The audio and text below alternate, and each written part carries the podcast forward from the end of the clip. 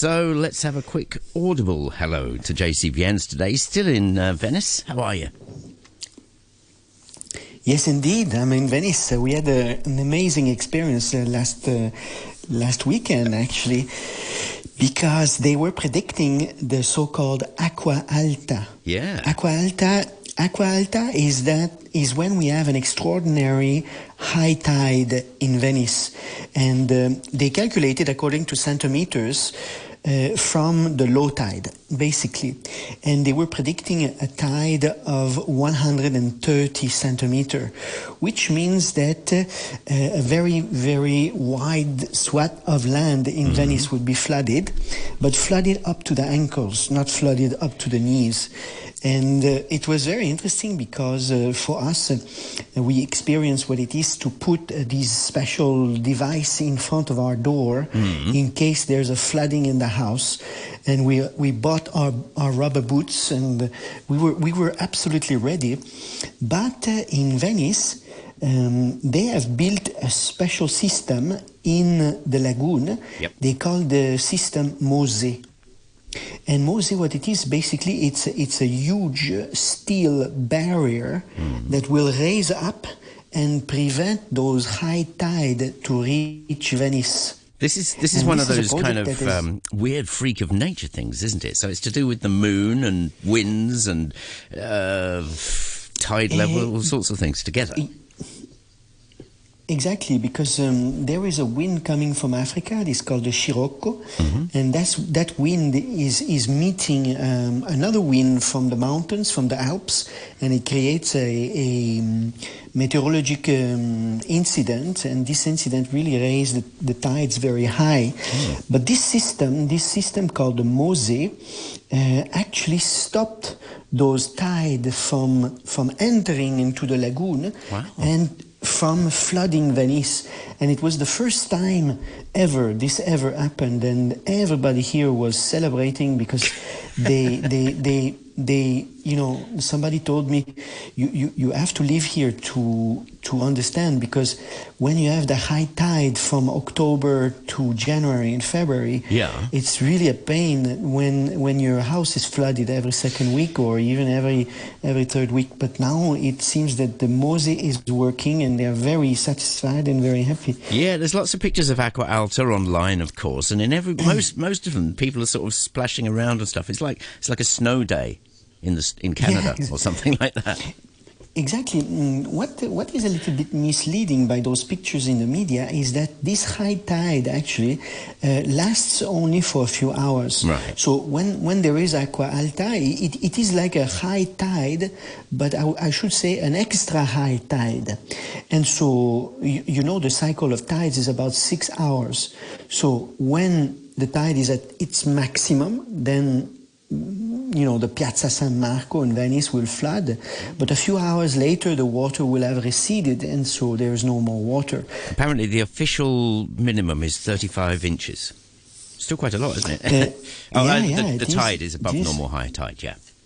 That's right, above normal high tide, exactly. Yeah. And so we experience that. This is why uh, actually we, we put away all of our things because we live in a two floor apartment mm. in Burano and, and we, we put away all of our stuff uh, in storage and, and now we have to recover it.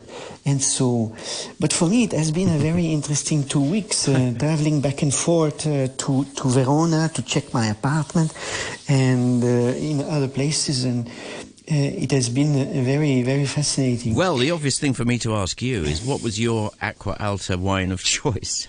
Acqua Alto Vino.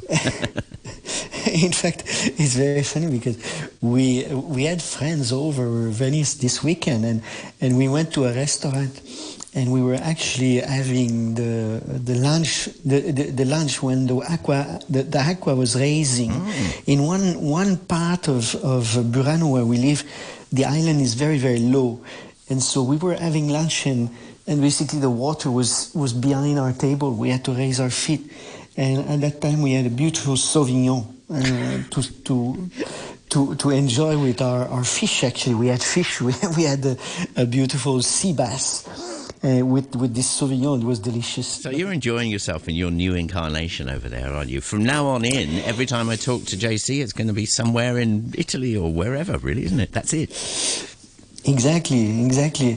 Uh, frankly speaking, yes. In fact, um, I made a realization after the harvest in uh, in in Venissa. Yeah. You remember the last show we had together was was the we were about yeah. to go to the harvest. Right. For me, I made a realization that coming to this project. Um, really helped me to understand something much better. First of all, it, it's very challenging emotionally because the people involved in the wine industry are always very passionate, but those people making wine, it's a, it's a different kind of passion. Okay. And I had a long talk with the so-called agronomist, the person who handled the viticulture, the, the vineyard here in Venissa, and it's amazing what, what this guy thinks about nature and the vineyard. And we were talking, talking, talking about this, and it's very fascinating because for me, you know, coming from Hong Kong, I was teaching about wine, I was writing about wine in different magazines, mm. uh, I was organizing events, but all of this is a kind of a um, is a kind of a, uh, intellectual or I should say theoretical theoretical theoretical yeah experience. But now that I'm working the vineyard with this agronomist and also with Matteo Bisol, who is the owner of Venissa, and we are talking about the problems they have, the solutions they find, the decisions they have to make. It's very, very fascinating, and it's a very how do you feel? Um, Has it completed you or, or something? Well, not yet, because my experience is, is quite limited. But definitely, it has changed the way I look at wine. Yeah. It has changed the way I consider the, the theory that I'm teaching in courses. And so, from that point of view, this has been already a very enriching experience.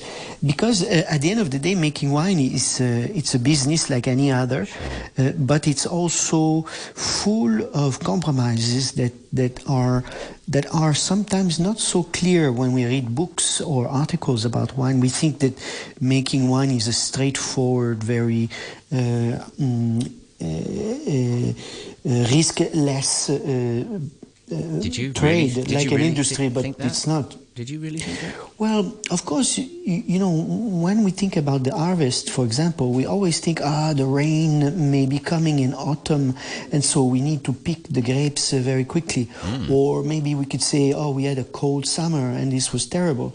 But, but this is way, way, way too simple. Uh, it's, it's much, much more complicated. Uh, for example, with the agronomists, we spent half an hour talking about mosquitoes. So important. Eh, eh, well, yes, because there are some mosquitoes. In, in fact, there is a, a, mosquito that apparently was imported on fruits coming from Japan, and it's called the Drosophila. Uh, and this little mosquito is a little devil of a mosquito because it, it will go on the on the on the on the berry. It will then prick the berry with a small hole to yeah. suck some some sweet juice, and then this fly will go away. But that hole, you cannot actually see it. It's so, so small. Mm-hmm. But unfortunately, because there's a hole in the skin now, the berry has lost the protection. And so suddenly the berry will start to attract all kinds of bacteria and ah. viruses around the vinia. And then it will start to rot. So that single berry will make the entire grape Uh, rotten. And this is not good, obviously, because a rotten grape will give wine some trouble during fermentation and winemaking, etc. So, and then, he, but we know about the Drosophila, but he was also telling me about this other mosquito and that other mosquito. But then he was telling me he tried to introduce another mosquito inside the vineyard because this mosquito eat those other mosquitoes. And he doesn't eat the so, grapes and it doesn't eat the grapes. So it's fascinating in this way, you know. Nature is is really amazing. That's amazing. So that that's you, are discover, you're discovering all this stuff, and I did. I did want to catch up with you basically after we last spoke two weeks ago. You know, you were yes. up bright and early, but what happened? Well, you know, you were there at the very beginning of the day. Yes, in fact, because we have such a small vineyard, not, not even one hectare. One hectare, I don't know, it's uh, uh, what is it, 100 meter by 100 meters, so yeah. it's not very big. And uh, so all the harvest was done in four hours, basically very quick. But it was great. And this is another thing I, I learned from nature. You know, first of all, like I mentioned in our in our segment, that a vineyard is not homogeneous. So some parts of the vineyard are more ripe than other parts of the vineyard. This is one aspect. But another aspect is that very often at this time of year, there is a lot of rot in the vineyard. Basically, the fruit is because it's not ripening at the same speed, mm. and because there's humidity, um, so there's a lot of rot. So a, a, producer will have to select the grapes very, very carefully to put aside the rotten ones and keep the healthy ones. But the problem is sometimes the percentage of rotten grapes is very high, mm. and so that reduces the quantity the producer have available to, to make. But here at, at Venissa, what was amazing I discovered is that the grape that we are planting, there is a single grape called the Dorona, I think I mentioned last time. Yes. And this is a special grape that exists only here in the lagoon of Venice. And what I learned as we went through the vineyard and, and did the harvest, the grape was not rotten at all. Okay. There was no rot whatsoever. It was completely healthy. And the agronomist was explaining to me that in fact this Dorona is so adapted to the humid condition of the Venice lagoon that it has succeeded in finding its way to fight naturally against the humidity, against the, the rot. And I found this another aspect of nature that is really amazing.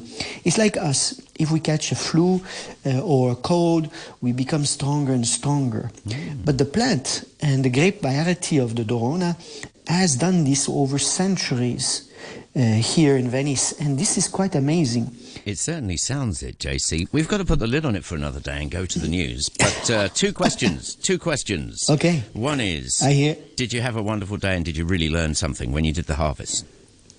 Of course, I mean, of course, I learned so many things. Just uh, what I mentioned about flies and rot, and the amazing resilience of Dorona, and of course, I enjoyed myself because the the harvest is a celebration. Actually, everybody's happy. Ah, I see. Everybody celebrates the celebrates the the miracle of nature. And where will you be next week?